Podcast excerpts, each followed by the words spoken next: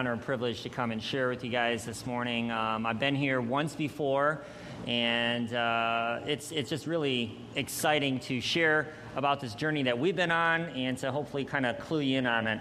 And, uh, and seriously, if you have a chance before you leave, if, if you know somebody in that area, Hamilton County, up there on the north side of Indy, if you know somebody that, that I should connect with, somebody that is a common friend that maybe we can meet up, grab coffee, or talk to about this, we're very missional in our focus in that we want to try to connect people with God's plan for their life. And so, uh, or there's another spot on there if there's not any kind of obligation, if you want to just get on an email list for updates so you can be praying about what we're doing and then just kind of get updates and follow along with this uh, process. We find it exciting just because it's, it's new, it's challenging, and this is a long journey. But along the way, when you kind of look back in retrospect, you see all the places where God has been at work in your life to guide you to, to where you're at. Um, I want to share just briefly about something that I've called being a daring disciple. A daring disciple. You know, as a church planter, a person who God's called to start churches, I'll be the first one to tell you that, you know, God did not say, go in all the world and plant churches. The thing that he told his disciples was to go into all the world and to make disciples. God is passionate about disciples, people who follow him wholeheartedly, and he's passionate about people who make new disciples. You know, we've uh, we've all played like Simon Says, right? You know, where you have to listen carefully to what the person's saying and do exactly what they say and, and really tune into what they're saying. And we do that well if we're playing, you know, in a Sunday school or uh, kids camp kind of a game, but how well do we do that with the things that God tells us to do? So if God really said to go into all the world and make disciples, what does that look like for us? And how good are we at responding to that? I, I could use as an example here. I, I have my two daughters here. I have Chloe and Emily. My oldest daughter, who's 10, if I were to tell Chloe, Chloe, go clean your room and vacuum the hall. And if she were to say, okay, Dad, and then maybe a couple hours later in the afternoon, I check with her and, and she comes in and says, hey, Dad, guess what?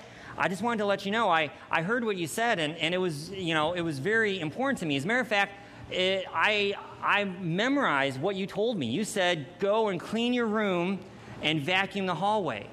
And uh, not only did I memorize it, but it was important enough that I thought it would be worth putting onto a shirt. So I got this iron on, and I ironed it on the shirt. It says, clean your room and vacuum the hall. And so now I can wear the shirt and I can think about what you're saying all the time when I do it.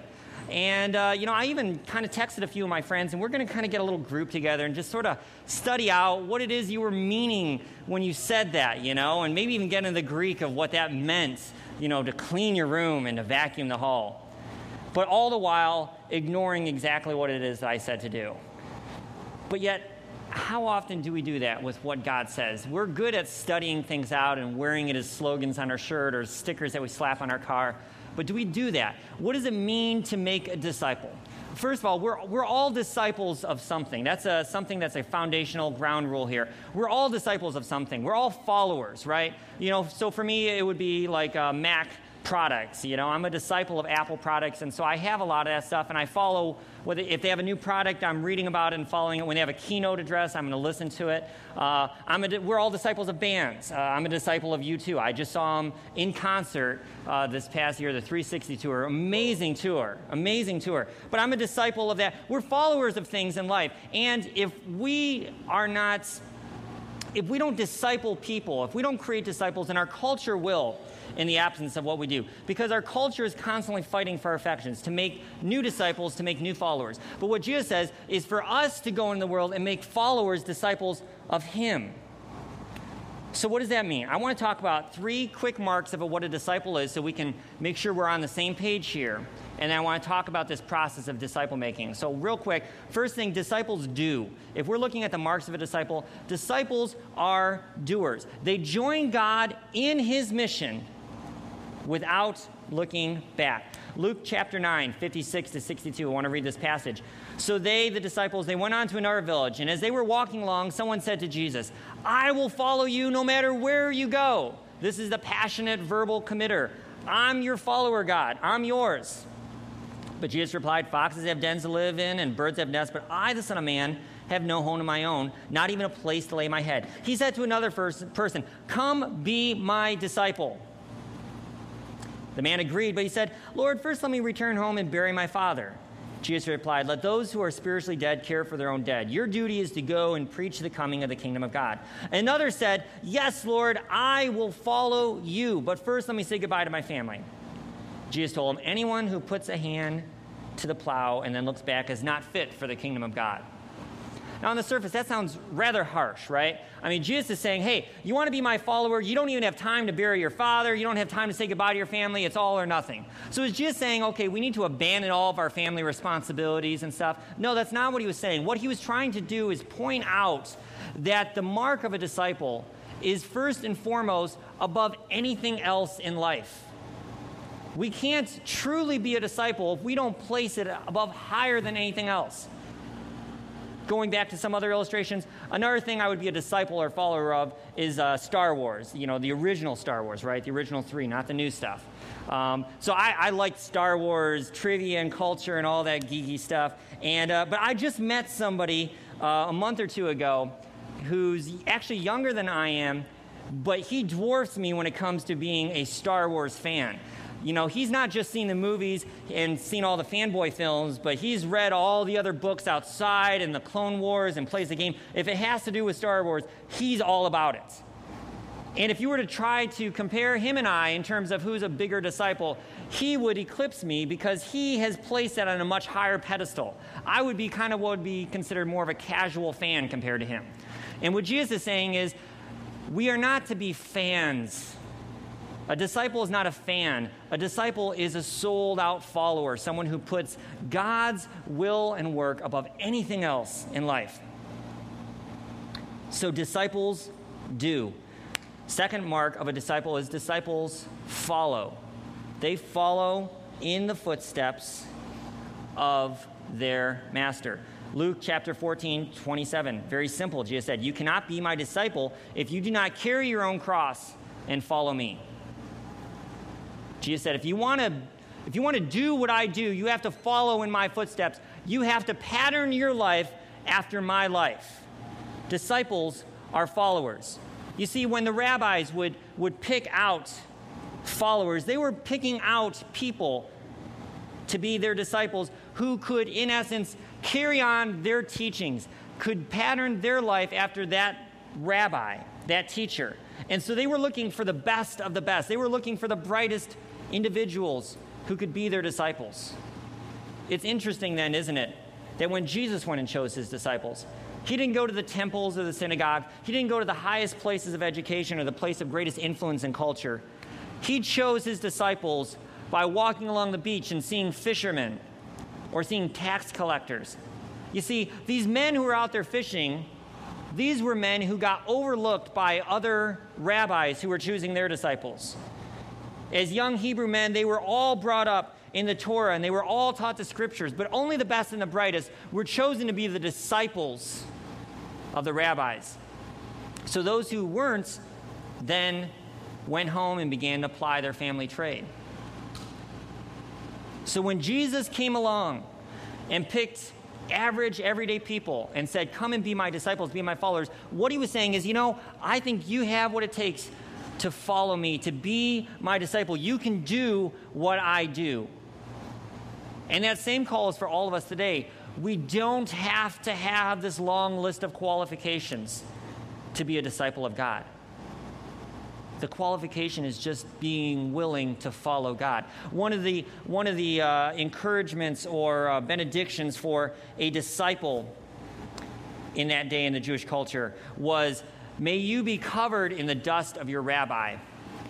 And in that culture, what that meant was that that disciple was following so closely behind their rabbi in the dusty streets of Israel and the, the deserts that they were covered in the dust of their rabbi because they were following so closely behind. That's what it means to be a disciple of Jesus, is that we're following so closely behind him. That we're covered in his dust. We are right on his heels. Disciples Second, they, they, first they do, they follow. And third, they reproduce. And this is key because this is one of the areas that we tend to lose it in the church today, if we're going to be honest here. It's easy to do what Jesus tells us to do, to follow him, but ultimately, what it comes down to is being reproducing disciples. Matthew 28 19, God said, Go and make disciples of all nations. He told his disciples, Now you go and make some new disciples. Don't just take what you have been given and keep it yourself, but take it and share it and make new disciples. Think about it. If there's something that we're really passionate about, we want to share it, right? You know, for me, it's some kind of new website or service. Uh, I'm a geek, so I'm always on all the computer boards and I'm reading Mashable and Engadget and this and that. So when I find a new product, a new software, some kind of new tech gadget, it makes me excited enough that I want to share about it. I want to tell everybody, hey, have you heard about this service? It's amazing. You've got to try it out. If there's a new restaurant that opens up in town and we go there and they have amazing food, great atmosphere, really, really cheap prices, which is important, right? We want to tell other people, you've got to go try this place out. It's the bomb. You really have got to be there. We're passionate about the things that we're excited about. So, if we've been given this life changing message, we should then take it and want to share it with everybody we have that we know. Disciples, they are doers, they are followers, but most importantly, they reproduce themselves in others. They make new disciples. And this is a key point here when it comes to making new disciples. Because honestly, that, those first two steps, being a doer and follower, these are the kind of things that, that we're hearing a lot in our messages and when we read the Bible. And, and, and those tend to fall in that first category of the person who, like Chloe, kind of has the t shirts and the stickers and the books, and they do all the things, but they don't reproduce. That, that first couple steps are easy. It's that next step. So when it comes to disciple making, and this is an important point to remember disciples are not found or made in safe places. Disciples are not found or made in the safe places. If we're going to make new disciples of God, it's going to mean us rolling up our sleeves and getting our hands dirty. When Jesus came, he spoke in the temple, but he spent his time with the people. And he was right there in the midst of them. When it comes to making disciples, they're not made in the safe places. God calls us to an adventure to continually move outside of our comfort zones with His love to a world that is largely not aware of it. In Matthew 5:14, Jesus said, "You are the light of the world." We've heard that verse, right? This little light of mine, I'm going to let it shine. Jesus, notice what he says here. Matthew 5:14, you are the light of the world. He didn't say, "Okay, since you're the light of the world, shine brighter and brighter." He never even just he never even gave us the command to shine at all. The shining and the brightness and the the, the depth of how far our light goes. We don't control that. Jesus said, if you are my follower, if you are my disciple, you are already a shining light. You are already bright. Your responsibility is to take that light into the darkness, to the places that need it most. Our greatest significance as lights in this world is found in the darkness and not the light. If we were to take this candle here, and if we were going to take it into a lighting store, where every light is on, or if you walk through those sections like at Lowe's or Home Depot or in the lighting section where it's like you have to wear sunglasses because every light's on, right? If you were to take that candle and walk through that part of the store, it would have no significance, no notice whatsoever, because it is a light among other lights. But you take that same light down to an area that's been devastated by a hurricane and the power's out and there's no lights anywhere and you have that one light in a dark room, and people are drawn to it, it has incredible significance. It has incredible value because even a small light can make a huge impact in a dark room. And our greatest significance as lights in this world is taking that light into the dark places, the place where it needs it most. So when it comes to that, that idea of taking the light, into the darkness. that's where the issue of evangelism comes up, right? And so this would be the point where you would kind of expect me to start to hammer on my Bible and say, you need to be out there handing out tracts and sharing your faith, and you need to be this salt and light in your culture. And yes, we need to be salt and light in our culture. But when it comes to evangelism, that's kind of the word that sort of gets us a little bit uncomfortable, right? That means in our minds, sometimes pushing or trying to fit in this spiritual topic into a conversation where it really doesn't fit, or it means you're trying to share these scripture verses with people who don't really seem receptive to what you're saying.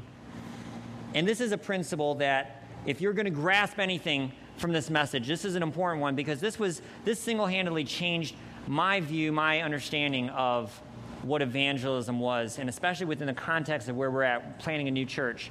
This was huge for us. And that principle is this people will often accept you before they accept Christ. When you're making disciples, people will often accept you before they will accept Christ. Now, I'm not saying anything heretical here. I'm not asking them to accept you as their Savior for their life. But I'm saying this that when it comes to sharing your faith, being willing to invest in a life and to make a friend will go so far and will open up doors for you to share your faith in incredible ways. How did Jesus make disciples? I love looking through the story in the Gospels, and you see all the different ways that he used enticing language and curiosity to win people over. John 139 in that in that passage there, I love the story. So Jesus and the disciples or the, or the disciples were following John the Baptist, right? And they'd been following him while he's in the desert and while he's at the Jordan and he's saying, Repent, be baptized. And he had attracted these disciples, these followers. And finally, Jesus comes, he's baptized, heaven's open, this is my son in whom I'm well pleased. John the Baptist says, Okay, my time's over. This is the man you need to be following now. And he tells his disciples, Okay, stop following me, follow this guy right here.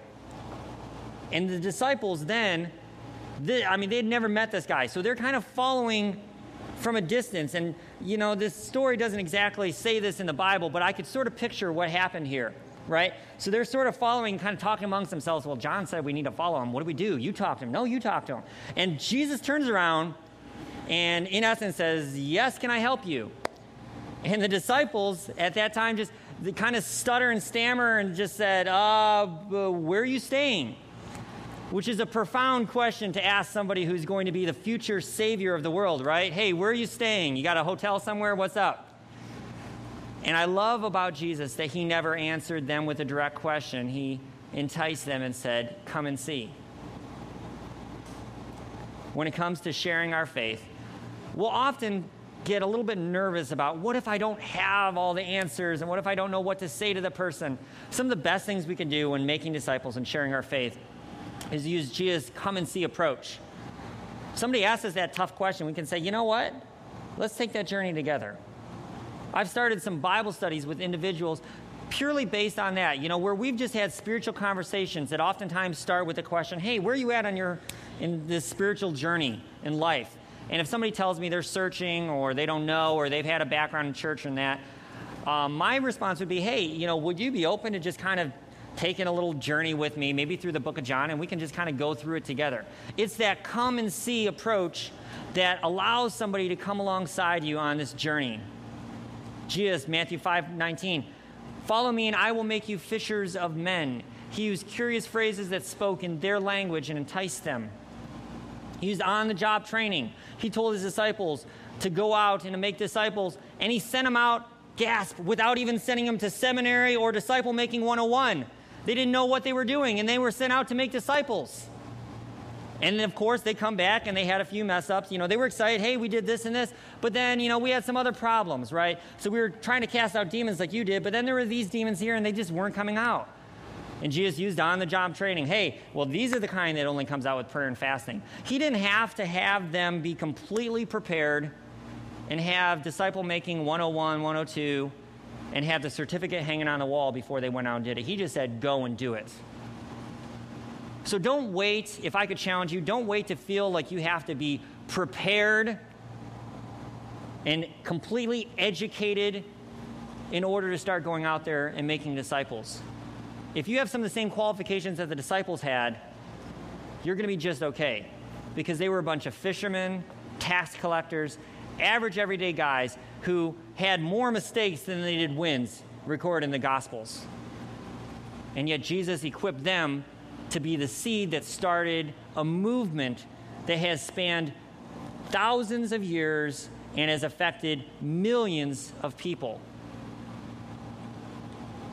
So, in conclusion, as we're talking about the lost and these people that need to be reached with the message of the gospel. My last challenge would be in this. We talk a lot about the harvest, the lost, and it's important for us in a church like this to pray for those who don't know God. So I'm sure you have a lot of people through your school, your work, your friends who don't know God, and you probably spend a lot of time praying for them, and that's good. We should be praying for those who don't know God, that God would soften their heart. But what the Bible said is not that we need to pray for the lost, for the harvest, as it's called, but he said, pray for the workers in the harvest. He said, don't pray for the harvest, pray for the laborers. The harvest, Jesus said, is ripe and ready to harvest. When using the analogy that was so applicable in that time, he said, These wheat fields are so ready to be harvested. For the, for the farmer to go out there and want to put more fertilizer or more water or do all these different things for the harvest, it's too much because the harvest is already ready. What is lacking is the laborers. And today, that's what's lacking. And so, as we pray for our lost friends and family, let's also pray that God allows us to step into the gap and to be those laborers to go out in the harvest. That's one of the things that we're doing with this church, with Imagine Church. We felt God has called us to this, to this area to Hamilton County. Fast growing area. Westfield, in particular, has tripled in size in the last 10 years. Hamilton County is one of the top 20 fastest growing counties in the United States right now. Big growing area. And there are so many people who are not being reached by the churches that are there. And sure, the response is, you know, do we really need more churches? And it's true, there are churches in Hamilton County, and there are some great churches that are doing some amazing things. But historically and statistically, new churches reach new people by taking the message and conveying in completely different ways. And the simple fact of the matter is, we need way more churches than we have, way more healthy churches, and we need that just to be able to connect with these people through relationships. So, our call, my call, you know, yes, I'm a church planner and I'll claim and own that label. But first and foremost, I'm a disciple maker.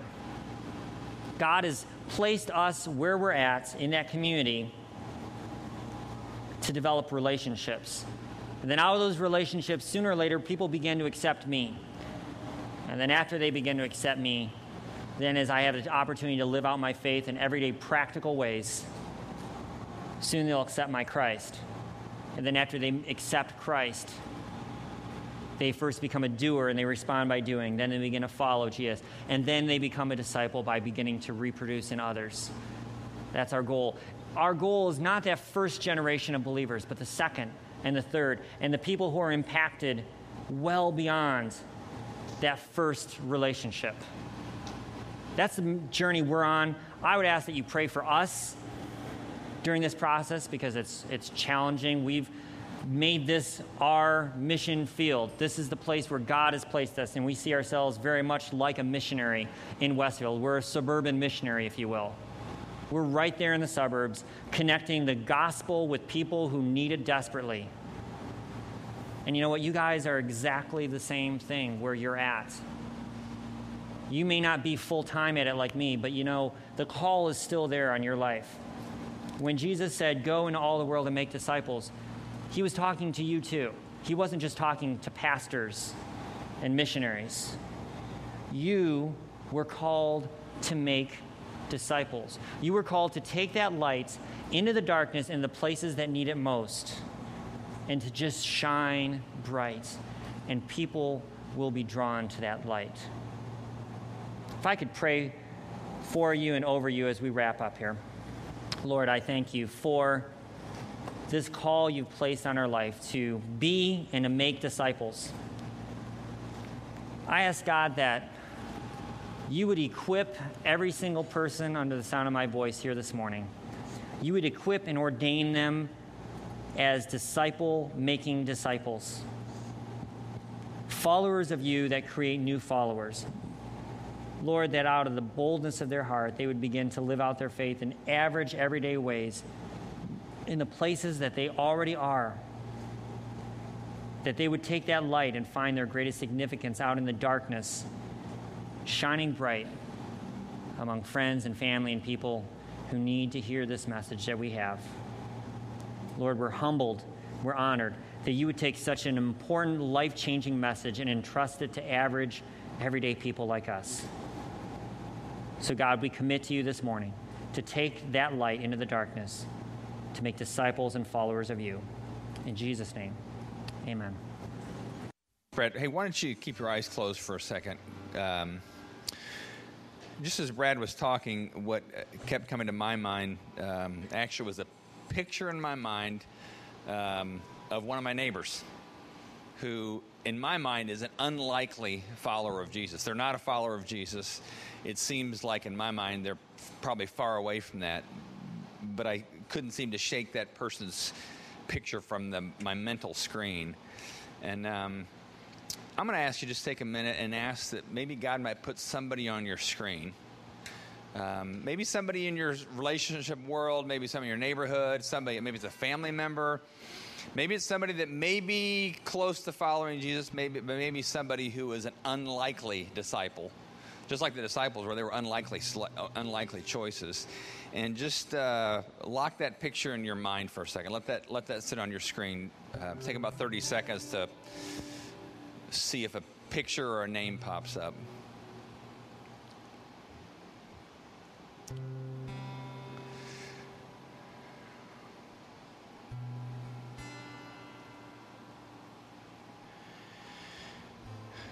And then just kind of following up what Brad said, and maybe maybe it's not even a person. Maybe you just think of the environment you're going to be. Maybe it's your school when you're going to go to school in a few weeks. But you know, Jesus said, "Go make disciples." And um, just on the count of three, if you're willing to say this,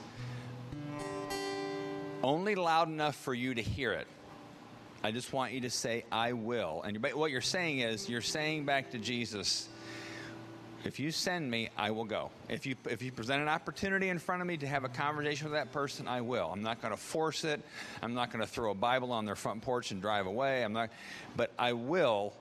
If you say, Go, Jesus, and when you give me that go moment, whether it's tomorrow, a month from now, a year from now, this afternoon, whenever, I will. All right. So with that person in mind, just say one, two, three, and just quiet enough, loud enough, only so you can hear your mouth say it. I just want you to say, "I will." All right. I'm going to count to three here. Uh, one, two, three. I will.